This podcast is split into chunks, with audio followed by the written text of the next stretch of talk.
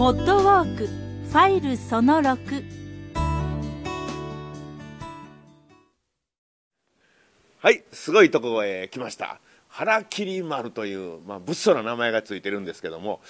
逆さ落としのような石垣を下ってまいりますとここに行き止まりの空間があるんですよね。これ独特のこの空間でなんでこんなんがあったんかわからないんですけども、えー、説明としては腹切り丸という実際ここで切腹が行われたというような、まあ、証拠というとなんですけどそういうことはないらしいんですけどももう見ておりますといかにもそういうことがあったんちゃうかというような例えば今その腹切丸と書いてますその建物の前におるんですけどもこの建物の前がちょっと開けておりまして段がついてるんですよね。で奥の方にちょっと高いところの間みたいのがありましてでそこのところに検視のお役人が座られてその下のところの土間のところこれね土間でそんなことがあったかどうかちょっとわからないんですけどもところにまあいわゆる極悪非道のというような人がま座らされて、まあ、切腹に解釈の人が横におられたというような、まあ、そういうようなことがあったとしても何の無自分ないような建物があるんですよね。でその前に広がってますのが誰からも覗かれないというんですかそんな感じの石垣がついておりましてその広場のところに古いこれ桜の木ですかねあったりまたクスの木が立ったりしてそれでそのまあ切り落とした首を洗うためにこの井戸があるっちゅうんですか首洗いの井戸っていうんですか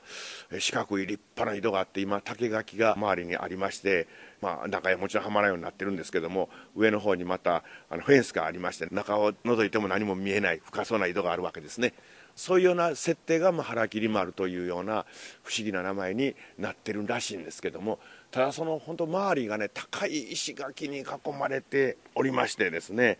びっくりいたしますね。この石垣ですけども帯の櫓という櫓が周り囲んでるんですけどもその櫓の石垣が腹切丸の真正面のところの石垣がですねあの23メートルおよそ23メートルの石垣っていうんです。これはこの姫路城の中で櫓が上に乗ってる石垣としては一番高いということですね、まあ、そういうような石垣の谷底のようなところにちょっとした空間があってでそこでこういう装置がありますので物語として不気味なエピソードのあるような腹切り丸というスペースになったんやと思われます。さあこのスペースを別に気持ち悪くないんですけどぼちぼち逃れたような気になってまいりましたんで我々はもっぺんルートに従いましてここからまた上上がっていきます。またこの階段もね不思議な階段で特にきついことはないんですけどなんかしたんけども登りにくいとこがあるんですね。まあ軍事施設でしょう。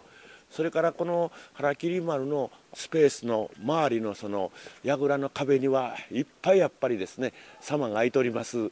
石落とすようなところもあったりしまして軍事施設ですね。いろんな形の、まあ、丸があるか三角があるか長方形があるかさまざまな様がこの原木丸のところへ集まった人々に向けましてですね一斉に口を開いてるというねそんな感じでふっと気が付いたらその様がこっち見とって思わずわーっとこう伏せたりはしませんけどもそんな感じがあるような緊張空間ですね。はいさあ上へどんどん上がっていきます。石の間をくぐりながらうーすごいですね。なんかトンネルのような。まあこの辺 歩いております。上から石が一頃落ちてきたら今度終わりやというようなね。そんな感じのスリルのある空間でした。さあ上がってまいりました。さあここでまた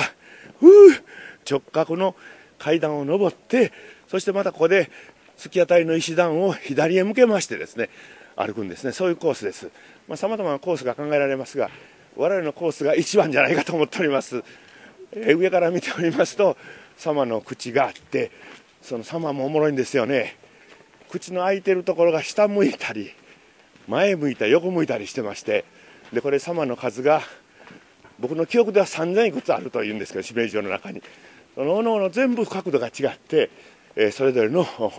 どこもかもが見渡せるようになっているということです。さあ今度はリノ門くぐります。さあリノ門くぐったまたこの右と前に石垣が迫ってきます。左側だけがあの道があるんですよね。ここでざっと降りましたところで広場に出ました。あれ向こうになんか、えー、看板が見えておりますしまたなんかえー、ああれがそうですか。大きく書いてますよ。大きくああの例の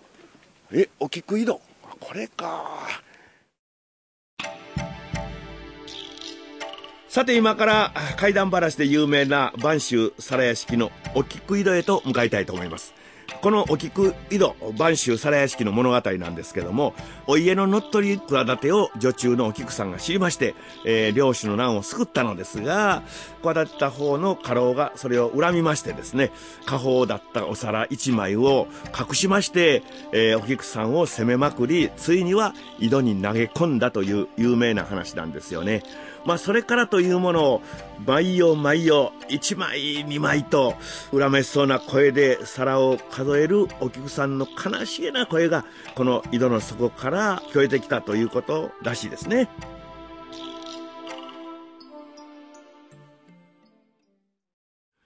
では、地図に沿って布門を抜けて大井の勾配へと向かいましょうね。大井の勾配にお付きになりましたら、次の音声ファイル7を再生してください。フリーウォークの時間です。